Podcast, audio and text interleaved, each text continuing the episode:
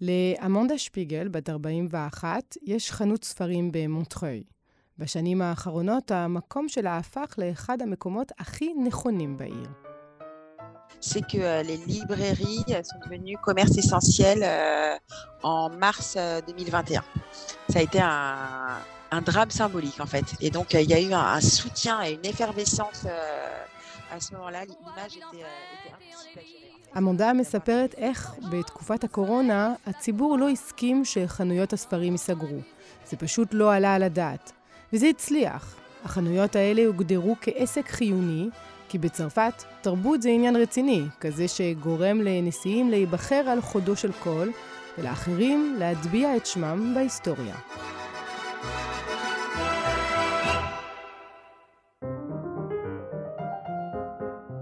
אני עמנואל אלבאס פלפס, עיתונאית ישראלית שנולדה וגדלה בצרפת, ואתם מאזינים ומאזינות לפודקאסט הרפובליקה.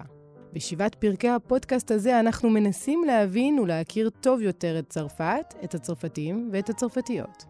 בפרק הזה מתארח דוקטור ספי הנדלר, ואיתו ננסה להבין מדוע בחר עמנואל מקרון לנאום את נאומו הגדול במוזיאון הלובר, האם צרפת היא עדיין מעצמה תרבותית, ואיך קשור הנשיא מיטרון ללילה הלבן בתל אביב. שלום לדוקטור ספי הנדלר, היסטוריון אומנות באוניברסיטת תל אביב ועיתונאי. שלום עמנואל. ספי, כשעמנואל מקרון נבחר לנשיאות צרפת, הוא בחר אה, לשאת את הנאום הראשון שלו בלובר. אנחנו נדבר על הבחירה הזאת, אבל זה מיד אומר לנו ומסמן לנו כמה תרבות היא עניין פוליטי בצרפת. אז השאלה הראשונה תהיה, למה כך? מקרו יוצר איזשהו בימוי, איזושהי במה שהוא ניצב מולה, והוא ניצב מול מוזיאון הלובר, שבהרבה מאוד מובנים, יחד עם כנסיית הנוטרדם, הוא הלב הפועם של צרפת, שיש לו משמעויות כמובן פוליטיות ותרבותיות, ועוד יותר מכך, עם הרקע אה, של הפירמידה, וגם בנאום שלו הוא מזכיר את הפירמידה כסמל של צרפת שיודעת להתחדש. זאת אומרת שהרקע שהוא רואה את נשיאותו, תתפתח מולו, הוא רקע תרבותי. וזה אה, לא מקרה, זה לא חדש, אה, וזה ממשיך להיות מאוד מעניין בצרפת, התרבות כשחקן פוליטי. וזו בחירה שהצרפתים והצרפתיות מבינים ומתחברים אליה?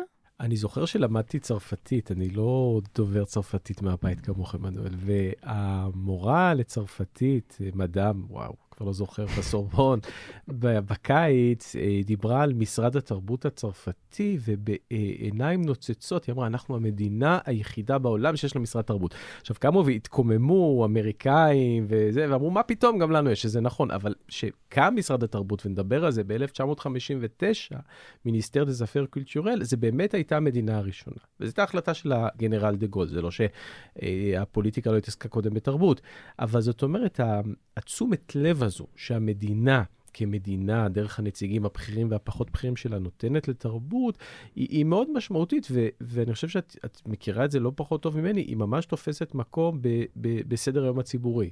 לצרפתים חשוב, חשובים הרבה דברים, אבל גם הכוח התרבותי של צרפת אה, חשוב להם. הכוח התרבותי של צרפת הוא כוח היסטורי. פה זה אולי המקום באמת לחזור למקורות, או לחזור אחורה בהיסטוריה, ולהגדיר את צרפת כמעצמה תרבותית, לא רק כלכלית, לא רק צבאית. אנחנו מדברים על המאה ה-17, המאה ה-18, המאה ה-19. צרפת נחשבת בעיניה ובעיני העולם למעצמה תרבותית.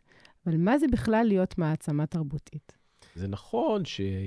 במאה ה-17, בוודאי במחצית שלה, ובמאה ה-18 ובמאה ה-19, צרפת, בכלל, בעיקר פריז, אה, מקום שבו קורים דברים, קורים שם דברים פוליטיים. המהפכה הצרפתית כמובן, שהיא מצליחה גם אה, לייצא את עצמה עוד לפני הזמן לארצות הברית, ונכתבים סדרי שלטון חדשים שמלווים אותנו עד היום, בפריז, בוושינגטון ולא רק, אבל היא גם מצליחה להכתיב סדר יום תרבותי. והדוגמאות הן רבות, וחלקן עכשיו מוכרות גם למאזינים ומאזינות שלנו, שלא, לאו דווקא בנבחי השאלות האלו. אימפרסיוניזם, לדוגמה, כזרם אומנותי שאולי משנה את העולם, וכמובן המאה ה-20 עם, עם, עם פיקאסו ואחרים והקוביזם. זאת אומרת, קורים הרבה מאוד, תחילת המאה ה-20, קורים הרבה מאוד דברים בצרפת, אה, גם קולנוע צרפתי, וכמובן בתיאטרון, שעיני העולם התרבותי, או בחלקו, אה, אה, נשואות לצרפת. וקורה משהו במאה ה-20, כי מרכזי הכוח עוברים למקומות אחרים, אבל המקום הזה של התרבות כחלק משיח פוליטי אה, על המקום שלנו כצרפתים, מה אנחנו נותנים לעולם ומה העולם אה, אה, מקבל מאיתנו, הוא נשאר מקום מאוד מאוד משמעותי. מעצמה, זה, זה כולל, המילה הזאת כוללת בתוכה גם השפעה. ו- ואנחנו נוטים לחשוב שתרבות זה ללכת למוזיאון, ליהנות מאיזה תערוכה, ללכת לקולנוע, לצפות בסרט. אנחנו יכולים להגדיר קצת יותר מה הפך את צרפת כבעלת השפעה על העולם באמצעות התרבות שלה, יותר אולי מאיטליה, אנגליה, בטח אה, באות, באותן שנים. זו, זו שאלה מעניינת לגבי איטליה, אבל זה נכון שכשאני מלמד את התלמידים שלי, אנחנו מדברים הרבה פעמים על הביקור של... Uh, אה, ג'אן לורנצו ברניני בפריז של אה, לואי 14. ג'אן לורנצו ברניני היה האומן הכי מפורסם של תקופתו, ואנחנו במחצית השנייה של המאה ה-17. ואז הוא, הוא, הוא נוסע לפריז, מזמין אותו...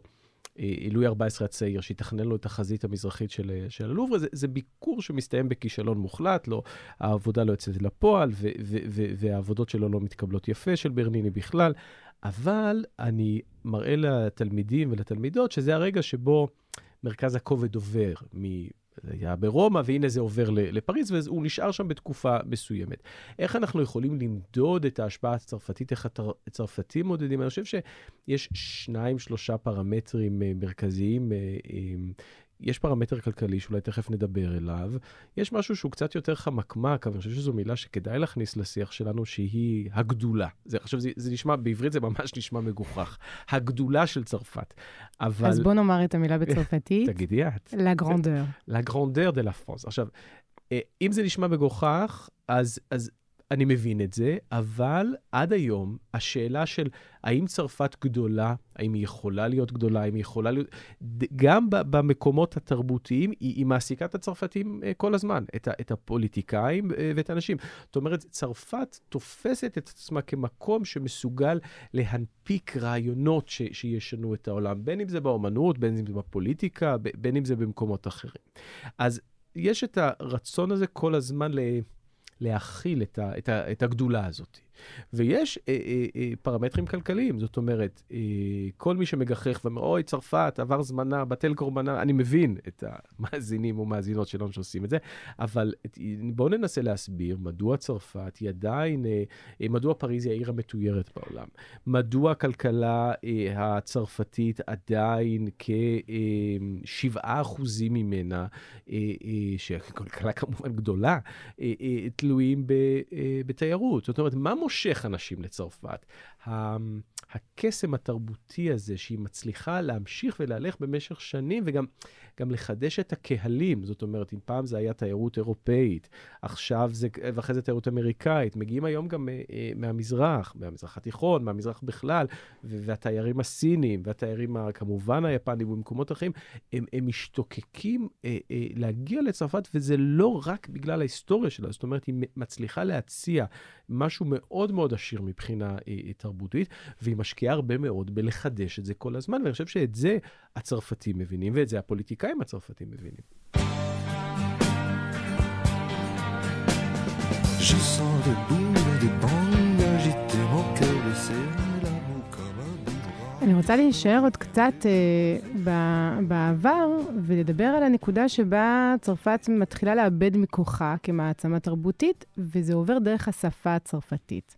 עם חוזה ורסאי ב-1919, כאשר הצרפתית היא כבר לא השפה הדיפלומטית הבינלאומית היחידה בעולם, אלא יש לה יריבה צעירה, האנגלית. שקיעת שקיעתה של צרפת, שזה גם נושא שהצרפתים מאוד מאוד אוהבים לעסוק בו, או שקיעתה של התרבות הצרפתית, הן בוודאי אה, הולכות יד ביד עם השאלה של מקומה של השפה הצרפתית. והצרפתים, כמו שאת יודעת, אה, הקימו ארגון שנקרא ארגון הפרנקופוניה, משטעמים פוליטיים, ישראל לא חברה בו, אבל חברות בו אה, עשרות מדינות, שנועד לשמור על מעמדה של השפה הצרפתית. יש גוף, האקדמיה הצרפתית, שהוא מופקד, שומר החותם, ויש את השימוש היומיומי בשפה, ובהחלט אני מבין את נקודת המבט של מי שאומר לעצמו, טוב, בגלל שמשתמשים פחות ופחות בצרפתית ויותר ויותר באנגלית, אז גם התרבות הצרפתית שוקעת. אומרת, אני חושב שזה נכון בערבון מוגבל אה, אה, אה, משני טעמים. אני, לשייך את שקיעת השפה ואת העובדה שהעולם הופך להיות הרבה יותר ויותר ויותר דובר אנגלית, לשקיעה תרבותית בכלל. כי, כי הצרפתים מצליחים להשפיע על השיח התרבותי, והם קצת גם התאימו את עצמם גם בלי השפה. וזה מעניין, אולי בגלל שהיום הרבה יותר קל לתרגם. זאת אומרת, הרבה יותר קל אפילו לקרוא בבית ודרך המחשב, ולראות את הסדרות ולראות את הסרטים, וכמובן לחוות אה, אה, עוד, עוד סוגים של תרבות. אז השפה שאמורה הייתה להיות מכשול ולכאורה אה, אה, לקבור את צרפת ואת התרבות הצרפתית, היא לא לגמרי משמשת מכשול שכזה אה, בלתי עביר עבור, עבור צרפת היום. אבל אה, אני חושב שהעובדות שאת מביאה מדברות בעד עצמן. ברור שהמקום שהיה לצרפתית כשפת הדיפלומטיה, בוודאי, אה, אה, כשפה של האליטה האינטלקטואלית, המקום הזה נלקח ממנה. אז אולי מה שמאפשר לצרפת כמדינה לשמר את uh, מעמדה, זה פשוט ההתייחסות של הפוליטיקאים שלה לתרבות. ואנחנו יכולים באמת להצביע על הבדלי גישות מאוד מאוד משמעותיים, ועל עשייה פוליטית, תרבותית, של נשיאים. אז התחלת באמת לציין את פועלו של דה גול, général דה גול, והעובדה שהוא החליט להקים את ה ministère de la Culture, את משרד התרבות, והוא לא עצר שם. הפודקאסט הזה מוקדש לבחירות לנשיאות, והבחירות לנשיאות בצורה העכשווית שלהם הרי בעצם נתפרות כחליפה למידותיו הגדולות מאוד של דה גול, וזו שאלה מצוינת שאני מניח שאתם תענו עליה בפרקים אחרים, האם המידות האלה עדיין יש מישהו בכלל שמסוגל למלא אותן. אבל, אבל דה גול אה, מבין אה, מהר מאוד שכדי להחזיר את צרפת איפשהו למקום השולחן של מקבלי החלטות ולאיזושהי זירת השפעה, הוא צריך לעשות את זה גם דרך התרבות. אז מה שהוא עושה פוליטית זו שאלה אחת, והוא בונה חוקה חדשה, ובונה בעצם אה, סוג של צרפת אה, חדשה, והוא מכהן בתפקיד מ-1959, ואז הוא מקים גם את המשרד לעניינים תרבותיים, שבראשו עומד אנדרי מלרו. אנדרי מלרו שהיה יחד עם אה, דה גול, אחד מאנשי רזיסטנס. זאת אומרת, האנשים שהתנגדו לשיתוף הפעולה אה, של אה, האליטה הצרפתית עם הנאצים, ומלרו ודה גול הולכים יד ביד ומבינים שיש פה אתוס של מדינה נבחנת גם בתרבות שלה, ולא רק בנשק הגרעיני שצרפת משיגה לעצמה.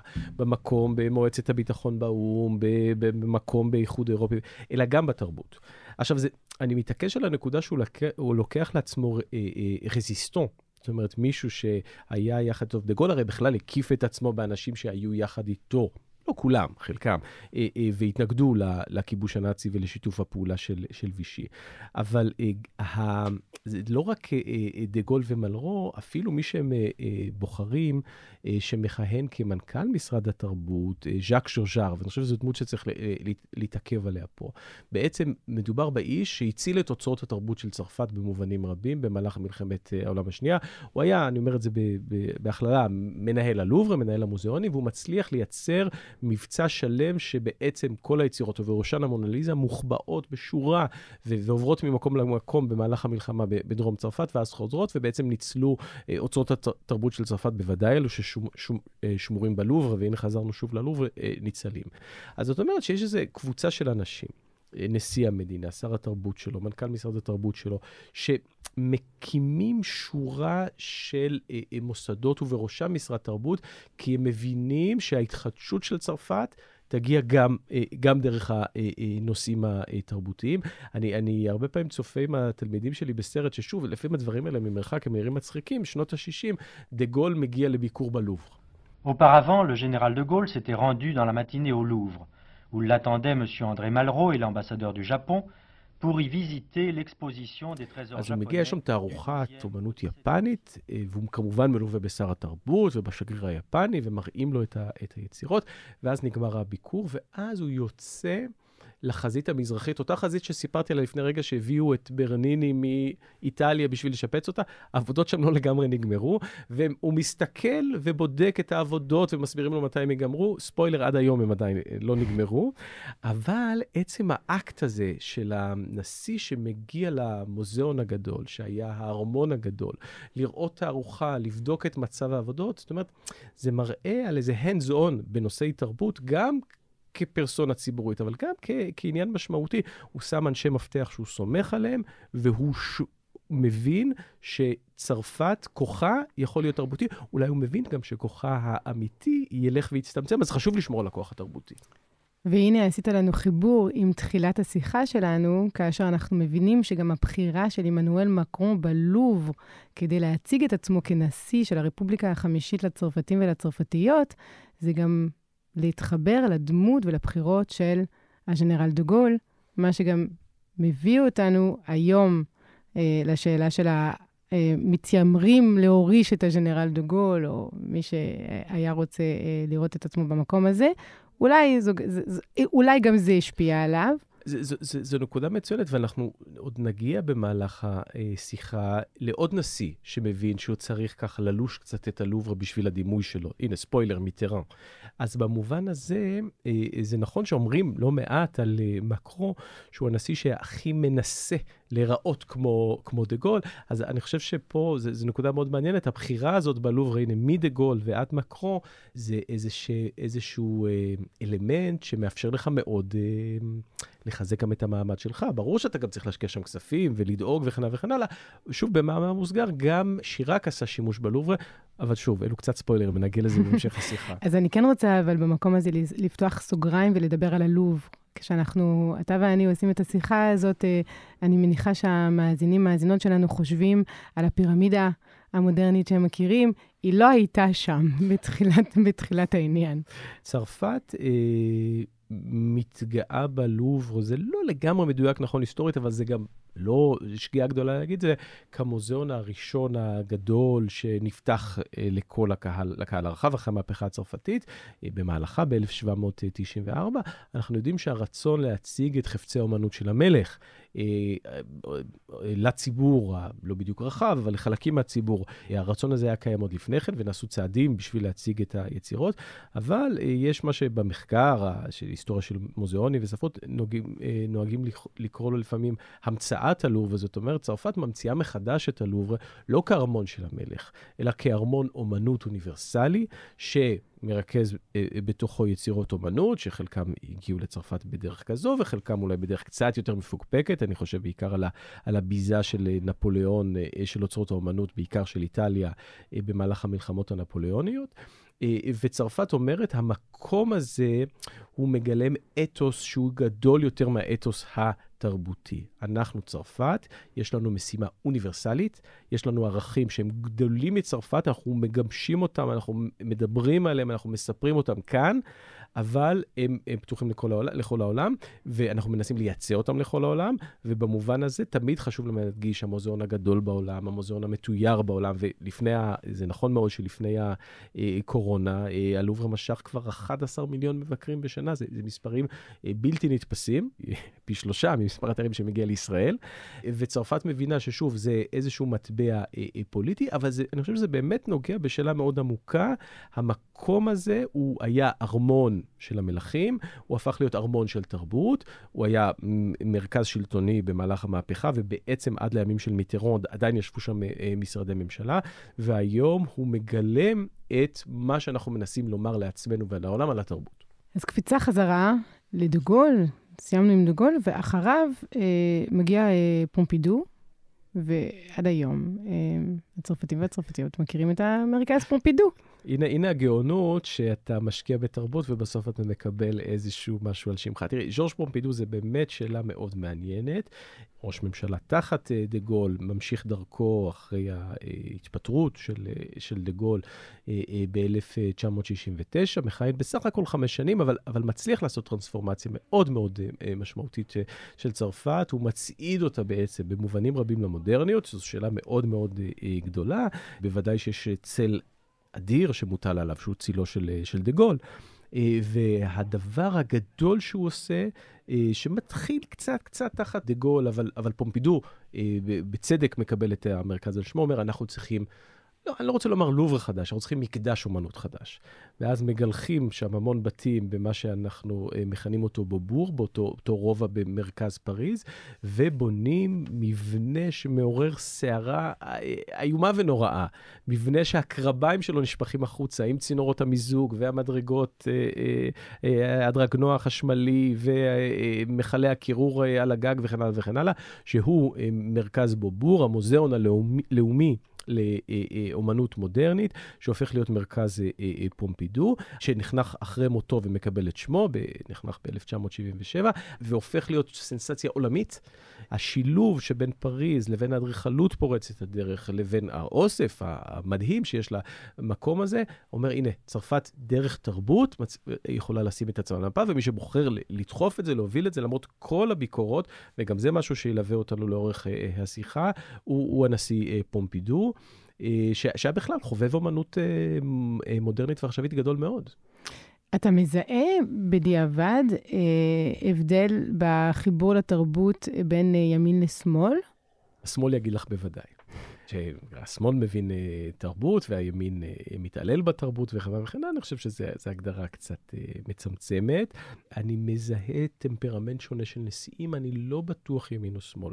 אני חושב שיש אה, גישה אחת שהיא הגישה הגוליסטית, אה, ובמובן זה גם מאוד הגישה של אה, מיטרו, שאומרת, אה, התרבות, תרבות היא כוח, תרבות היא עוצמה, ויש נשיאים שפחות מבינים את זה ופחות מתעניינים בזה. ההבדל שאני מזהה בין אה, פומפידו לבין אה, דה גול, הוא שהוא היה יותר מחובר לתרבות עכשווית. דה גול היה מדור אחר. הוא הכניס את, אה, אני, לא יודע כמה מהמאזינות ומאזינים שלנו מכירים, את, את סלון אגם המפורסם בארמון האליזה. הוא היה חובב כל כך גדול של אומנות עכשווית, שהוא קושר קשרי ידידות אמיצים, הוא ורעייתו. סלון אגם, רק תסביר, אנחנו פה בהקשר הישראלי של הציבור. כן, אנחנו חושבים, נכון. אוקיי, יעקב אגם, האומן הישראלי, אחד ממייסדי האומנות הקינטית, שזוכה למעמד על בצרפת בוודאי בשנות ה-70, ואז את הדירה הפרטית שלו באליזה, פומפידו מבקש מאגם לעצב לו, זה, זה מקום מרהיב, זכיתי לבקר בו. כל ה- ה- ה- היצירה הזו, שכמובן, שנכנס הנשיא הבא, אה, ז'יסקר, מעיפים אותה החוצה, זה, זה היה בשביל ז'יסקר מתקדם מדי, אבל כל היצירה הזאת עברה און בלוק, אה, אה, כחדר אה, ל, ל, אה, למרכז פומפידו, ומי שמבקר בפומפידו, לכו תראו את זה, זה מקום מדהים.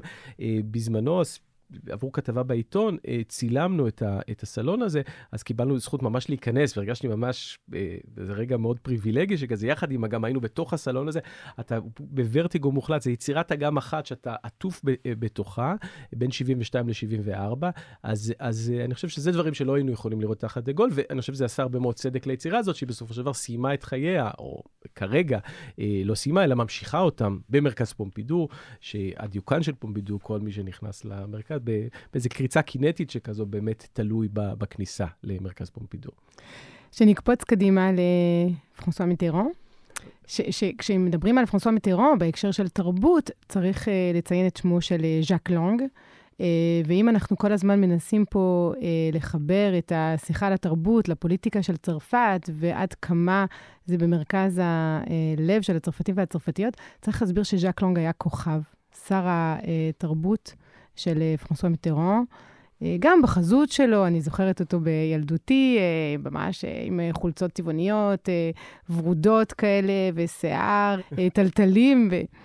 אבל הוא היה כוכב, כוכב בתקשורת ו- ו- ומאוד אהוב. À lire le, le courrier que nous recevons chaque jour ici, ce sont des centaines de milliers de gens à travers la France, des petits, des grands, des musiciens amateurs, des musiciens professionnels qui ont répondu avec... ואז מיטרן לוקח אותו ועושה אותו שר התרבות העוצמתי מאוד שלו, מה שאחרי זה נהוג לכנות עשר השנים היפות של, של מיטרן, שבין 1981 נבחר בעצם נשיא שמאל ראשון, אחרי כהונה מאוד ארוכה של אנשי ימין וימין מרכז, דה גול. פומפידו וז'יסקר, ואז מגיע מיטרן ומבין שהכוח הפוליטי פנימה והחוצה יבוא דרך התרבות, ולוקח את אותה דמות פלמבויאנטית שכזו, כמו ג'אק, קוראים לו ג'אק, ג'אק, ככה הם אוהבים לכנות אותו, לא ז'אק אלא ג'אק, גם להראות סוג של מודרניות, מחובר למגמות אחרות. והוא וג'אק לנג מכופפים את הידיים להרבה מאוד אנשים ומצליחים להוביל מה שנקרא הפרויקטים הגדולים, שחלקם הם פרויקטים בינוי מאוד מאוד משמעותיים, ותכף נגיע כמובן ללובר. ואומרים, אנחנו נעשה את הטרנספורמציה, את המודרניזציה של צרפת, גם דרך התרבות.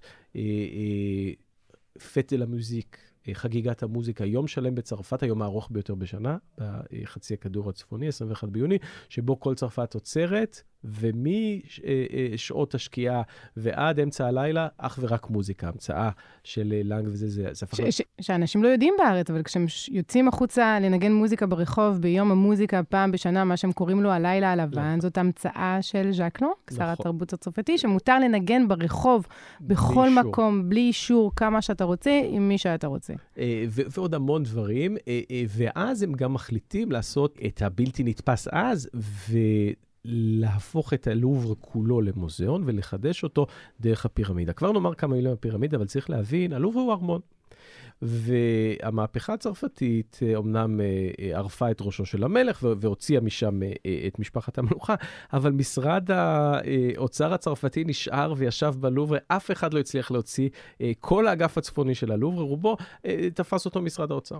עכשיו, לך תתמודד עם משרד האוצר. אף נשיא לא ניסה או לא העז לעשות את זה, ומיטרון מגיע, והכוח של אותה מהפכה, אם תרצי, או מהפך סוציאליסטי, בוא נדייק, ואומר, אני מוציא אותם משם, הוא מעביר אותם דרום מזרח פריז, לברסי, ומצליח להשתלט על כל הלובר, הופך אותו לגרון לובר, הלובר הגדול, ובליבו מזמין אדריכל, שוב, בלתי נתפס, אמריקאי, ממוצא סיני, IMP, ומאפשר לו לבנות בהחלטה ככה נשיאותית מלכותית. תרבותית שכזו, את פירמידת הזכוכית, הפריזאים והצרפתים מתחלחלים ונחרדים, וזה... אני, אני אגיד משהו שהוא אולי, אני לא רוצה לזעזע, אולי קצת את, את מאזיננו, זה כמו, לא יודע, לבנות פירמידת זכוכית שכזאת מול, מול הכותל המערבי מבחינת הצרפתים. זה ברמות האלו. אולי קצת פחות הקדושה, אני מבין שזה לא מקום דתי, אבל הם, הם, לא, הם לא האמינו שזה קורה להם. פיי אומר, אני מצאתי תיאטרון בלי אחורי קלעים, על המוזיאון בעצם היה חסר את כל המקום האדמיניסטרטיבי, בשביל להפוך באמת להיות מוזיאון גדול. הוא חופ... חופר את הבור הענקי הזה באדמה, והכניסה היא דרך הפירמידה. פרס בזה קורה במהלך שנות ה-80, זה הופך להיות הצלחה מאוד גדולה. לזה מתלוות העבודות כמובן על בניית הספרייה הלאומית החדשה, גם היא באדריכלות אה, אה, פורצת דרך. ומיטרן, אני חושב, אה, חב חלק מהבחירה שלו אה, אה, מחדש, שלא הייתה מובנת מאליה, הוא נבחר בשברירי אחוזים ב-81, ב-88, אה, לעובדה שהצרפתים תופסים אותו כנשיא תרבותי, נשיא שמוביל איזה סוג של מהפכה תרבותית שהם יכולים להתחבר אליה, שמתקשרת להם את גדולתה של צרפת.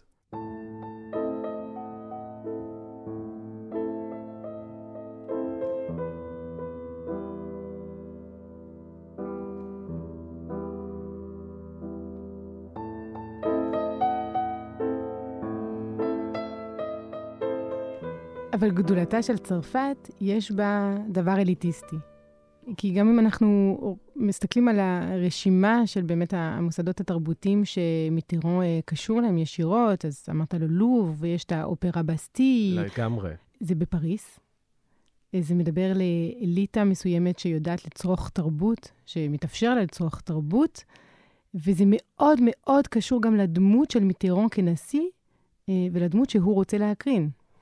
זה נכון שאת את דיברת על הטנדם הזה, ג'אק לנג מצד אחד, ושאולי היה קצת יותר פתוח, יותר מחובר, נשיא שהולך, נכון. אה, שר תרבות שהולך ל gay pride וכן הלאה וכן הלאה מצד אחד, ומצד שני נשיא מורם מעם, שמסרב לדבר אנגלית ו, ו, ותופס את התרבות כעסק צרפתי בראש ובראשונה, אבל השילוב הזה נתן לצרפתים משהו שהם אוהבים, וזה גדולה.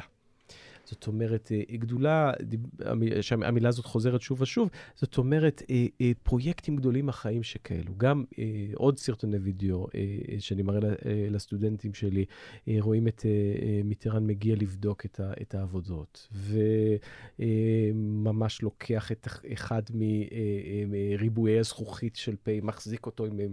זאת אומרת, הם, הם מנסים להראות כל הזמן שהם מטפלים בנושא הזה, שהנושא הזה חשוב להם.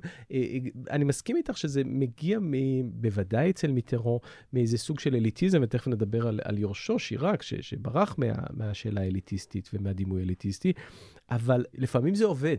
האליטיזם התרבותי הזה. בשנות ה-80 בצרפת, הנשיא האליטיסט, שמצד שני מביא לרפורמות ומחבר את צרפת לטעם העכשווי, זה עובד ומצליח. ועד היום, אה, בנשימה אחת מדברים על מיטרו, על כל השערוריות והטרגדיות ש, שנקשרו בשלטונו, עם הפרויקטים התרבותיים הגדולים. כי אולי בהקשר הצרפתי, כשהם אומרים על נשיא או על דמות פוליטית שהיא צריכה להיות ממלכתית, אז זה גם כולל את זה. את התרבות. זה גם כולל את התרבות. מאוד מעניין. ועוד נקודה, אמרנו שנדבר קצת על כלכלה, למה, לא מדבר עלייך ועליי, בסדר? אנחנו תינוקות של בית רבן שנשבו ואנחנו חוזרים כל הזמן לפריז. אבל, אבל למה המון אנשים בעולם חולמים על צרפת וחוזרים אליה שוב ושוב? היא לא לגמרי ונציה, ואני לא רוצה לזלזל בוונציה, איזו עיר שוקעת שכזאת עם יופי אדיר של העבר. היא מצליחה כל הזמן להתחדש, כל הזמן מוזיאונים חדשים, פרויקטים חדשים.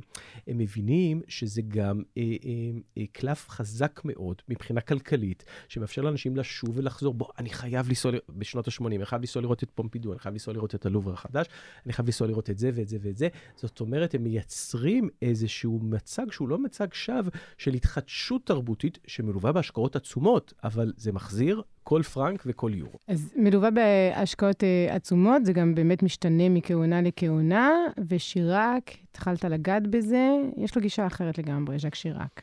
שיראק נבחר אה, במובנים רבים כאנטי מיטרן. אחרי 14 שנות מיטרן, זאת אומרת, מיטרן באמת הנשיא היחיד שהצליח להיבחר אה, לשתי כהונות של אה, שבע שנים, שזה דבר מאוד מאוד מורכב, אנחנו רואים את זה עכשיו, ששני נשיאים האחרונים לא הצליחו להיבחר מחדש, מה מקרון יעשה זו שאלה גדולה. שיראק מגיע כאנטי מיטרן, נשיא יותר עממי, הוא אוהב לאכול טט דבו, הוא אוהב לאכול ראש, סליחה אם אני פוגע פה בצמחונים, הוא אוהב לאכול ראש עגל, הוא משוויץ על זה, והוא אוהב לשתות בירה, והוא אוהב בירה קור קורונה, אלוהים ישמור, והוא לכאורה לא... זה, זה הדימוי הציבורי שלו. ותפוח אדום. ותפוח אדום. והוא מצטייר, זה, זה, זה הנשיא... סליחה, התאפקתי פה עם, ה, עם החיקוי, אבל אולי אני לא אתאפק. מונג'ה די פום. Compagnons, mangez des pommes Monsieur Chirac, s'il vous plaît, je vous en prie, ce n'est pas un meeting, s'il vous plaît. Oui, oui, mais putain, j'ai une patate en ce moment, moi. Je les bouffais tous, j'ai la niaque inouïe. Revenons à votre programme, tout le monde dit que c'était un peu anachronique. הייתה לו דמות שהפכה אותו לנורא נגיש וחביב צרפתי בתוכנית החרצופים הצרפתית לגיניול, שבה ראו אותו כל הזמן מעביר את הזמן עד שמיטרון יפנה לו את האליזה, אבל הוא נבחר כנשיא עממי. ואז השאלה האם תרבות אה, צרפת, אחרי שדיברנו על דה גול, ודיברנו על פומפידו, ודיברנו על, מיטרן, האם התרבות יכולה להיות עממית? תראה, שיראק הוא נתפס על ידי האליטות אה, כנשיא שהתרבות לא מעניינת אותו. אה, נשיא שאחרי שנות מיטרן הוא לא מסוגל בכלל להבין את זה. עכשיו, זו שאלה גדולה אם הוא היה כזה, אני חושב שעד היום התפיסה שלו היא קצת כזאת, הוא גם, בסך הכל הוא כיהן 12 שנים, שזה, שזה הרבה מאוד. אבל איך זה מתורגם בעשייה שלו? אז uh, אני חושב שתשומת הלב שלו הלכה למקומות שפה אני, אני מודה שבפרספקטיבה היום הם נראים מאוד מאוד חכמים, uh, אז אין לו את הפרויקטים הגדולים העצומים האלה ש, שציינת, ואופרה חדשה, ולוברה גדול חדש, וספרייה לאומית חדשה, פרויקטים עצומים, אבל הוא עשה אה, דבר וחצי גדולים בנושא התרבות.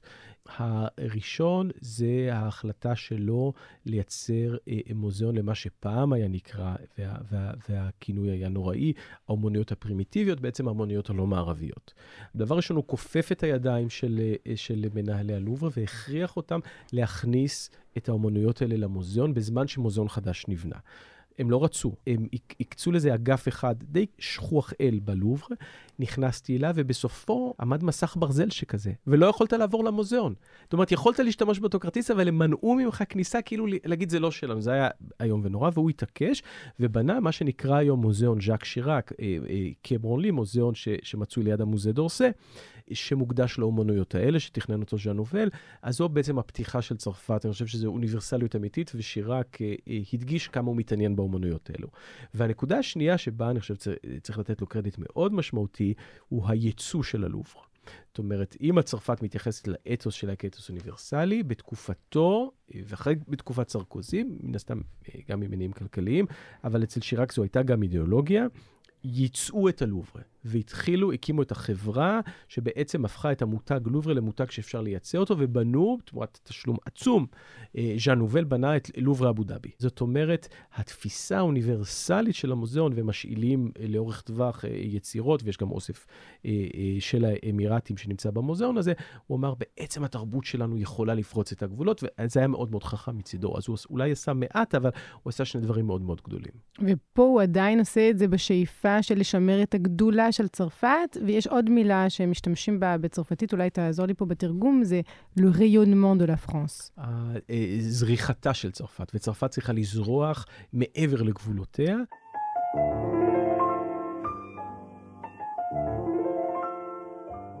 ויש לזה תוכניות פוליטיות עם תקציבים מוגדרים ובאמת שאיפות, ולא רק בשיתוף פעולה כלכלי בין מדינות שונות עם צרפת, אלא גם מול אה, התחום התרבותי. ללא ספק. תראו, אני חושב שדוגמה ש, שהמאזינים שלנו יכולים להתחבר אליה, הבחירה לה, של המכון הצרפתי לקחת את אחד המבנים הכי יפים בשדרות רוטשילד. לצרפת זה חשוב שהתרבות שלה תהיה נוכחת גם מבחינה חומרית, לראות את המבנים האלו. אה, אה, והיא עושה את זה בצורה אה, מאוד מרשימה, עם השקעות מאוד גדולות. ושיראק הבין את זה, במיוחד עם ה... טוב, היו לו קשרים מורכבים, to say the least, סליחה, pardon my פרנץ', עם העולם הערבי, ידיד, ידידו הטוב סדאם חוסיין, אבל הנה, הוא, הוא ידע לייצא את זה גם למקומות טובים ונכונים. יש ביטוי שמסכם את כל זה, או שמגדיר את כל מה שאתה אומר עכשיו, ולצערי הוא באנגלית, soft power. אז צרפת מבינה את זה, ו- ואני, שוב, בלי לפגוע בחבריי הגרמנים, אה, והספרדים, והאיטלקים, לכל אחת מהמדינות יש כוח עצום. צרפת יודעת לעשות שימוש בסופט פאוור התרבותי שלה בצורה מדהימה. אז מה קרה עם ניקולה סרקוזי ופרנסואה הולנד? שאלה מצוינת. את שואלת את זה בכלל לצרפת או לגבי התרבות? בהקשר התרבותי. מה הם לא הבינו? תראו, אני, ברור שהם ירשו מדינה עם הרבה מאוד צרות, ואולי העניין שלהם הלך למחוזות אחרים.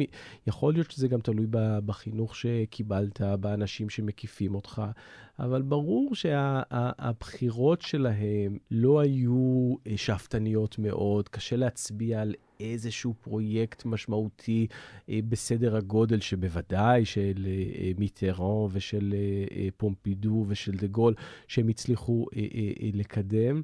מה קורה, אולי גם התרבות העולמית עוברת איזה סוג של הפרטה, זו מילה קצת גסה גם, גם בצרפת. אני, אני חושב על הדוגמה שנבראת בפריז, שמנהלת אותה ראש עיר סוציאליסטית, אני דלגו, בימים של אה, פרנסואה הולנד, נשיא אה, סוציאליסטי עד 2017. אני לוקח... הידלגו היום מועמדת לנשיאות צרפת. מועמדת לנשיאות צרפת, אני חושב שזה סיפור מורכב, אבל לוקחים את אחד מהמבנים הכי יפים ב- בלב פריז, בורסת המסחר, Bourse de Commerce, בניין עגול יפהפה. יפהפה שכזה, אה, ונותנים אותו אה, אה, לפינו. אחד מאספני אומנות והתעשיינים תעשי, הכי גדולים בצרפת, ובעצם נותנים לו להקים שם מוזיאון פרטי. עכשיו, ביקרתי במוזיאון הזה לאחרונה, מוזיאון באמת יפהפה, לגבי הבחירות של האוסף, זה מציג בעצם את האוסף, אוסף פינו, האוסף של האספן הפרטי. אני חושב שזה בעייתי למדי, אז מה קרה? אולי העידן של ההון הגדול, אה, שכבר לא מתבייש ולא מסתתר אפילו בצרפת, משתלט על התרבות, בוודאי בתקופה של אה, אה, סרקוזי, ובתקופה, אני יכול לחשוב גם על הפונדסיון לואי ויטון, mm-hmm. עוד מבנה אומנותי מאוד יפה, שמאוד מאוד מצליח בצרפת, סוג של חלל תערוכות שמוחזק על ידי תאגיד לואי ויטון. שוב, בעצם המוזיאונים הגדולים החדשים הם מוזיאונים פרטיים, וזו שאלה מורכבת.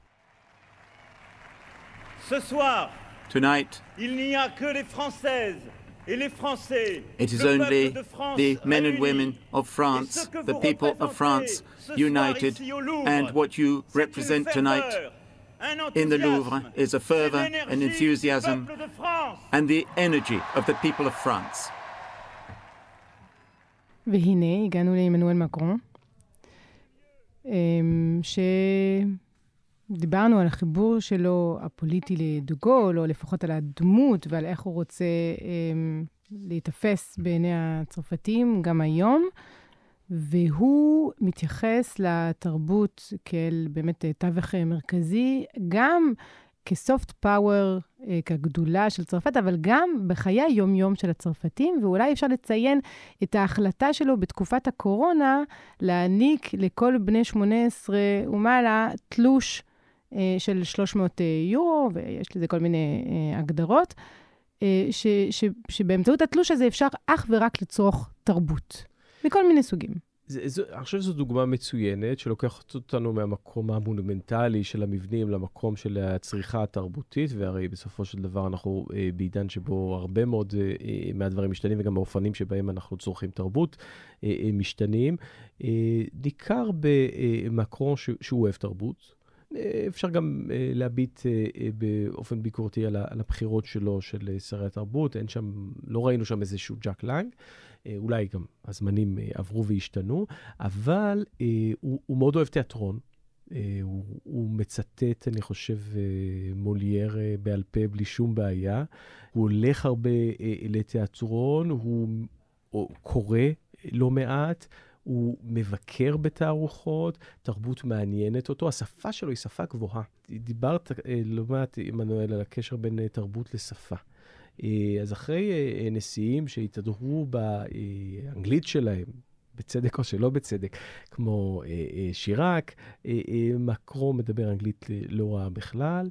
אבל הוא מדבר צרפתית גבוהה מאוד.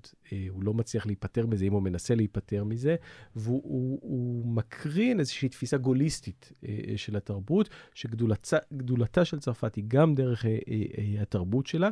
צריך לומר שהוא מכהן כנשיא בחמש שנים מאוד מאוד מורכבות, עם ההידלדלות של האיחוד האירופי, לא מדבר עכשיו על המשבר האוקראיני, בוודאי משבר הקורונה ומשבר האפודים הצהובים, אבל אני חושב, ואני פה אה, תחזית אה, אה, זהירה, שאם הוא ייבחר מחדש, אנחנו נראה איזה פרויקט תרבותי מאוד מאוד גדול שהוא, שהוא יוביל אותו בשנות הכהונה השנייה שלו. אני רוצה לקחת אותנו למקומות רגשיים, ולדבר מנקודת מבט אישית.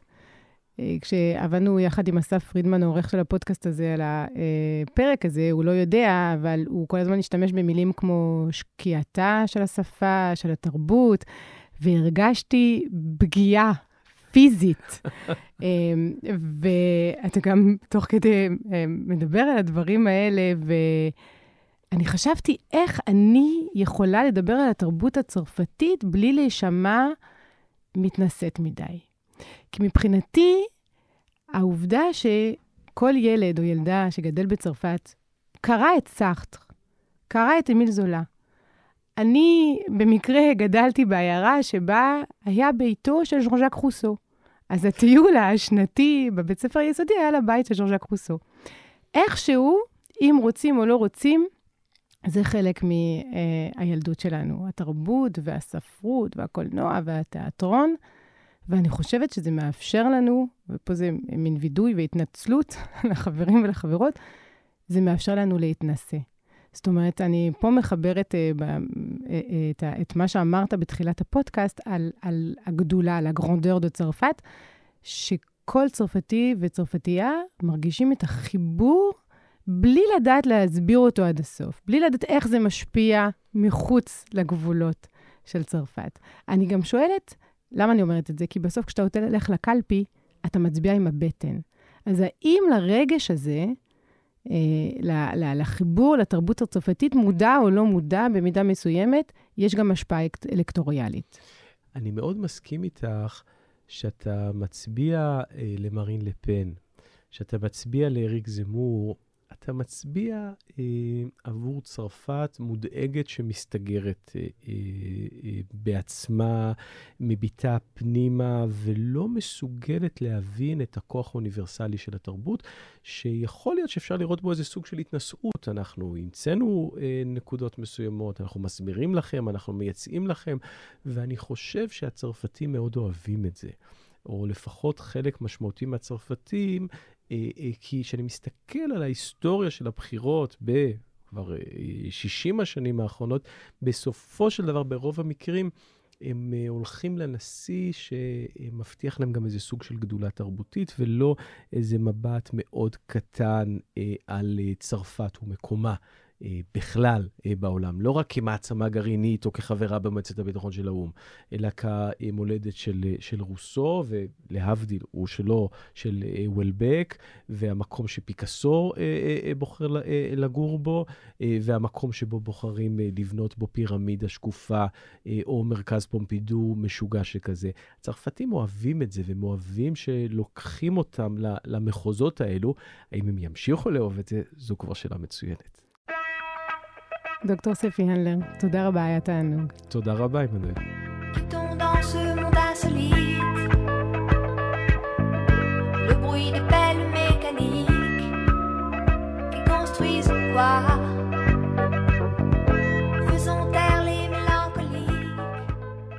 עד כאן הפרק הזה של הרפובליקה, הפודקאסט שמנסה להבין את צרפת ואת הצרפתים דרך הבחירות לנשיאות. אני עמנואל אלבאס פלפס, ואם אהבתם את מה ששמעתם, אתם מוזמנים להמליץ עלינו לחברים, לבני משפחה, אנחנו מאוד נשמח להגיע להרבה נשים ואנשים.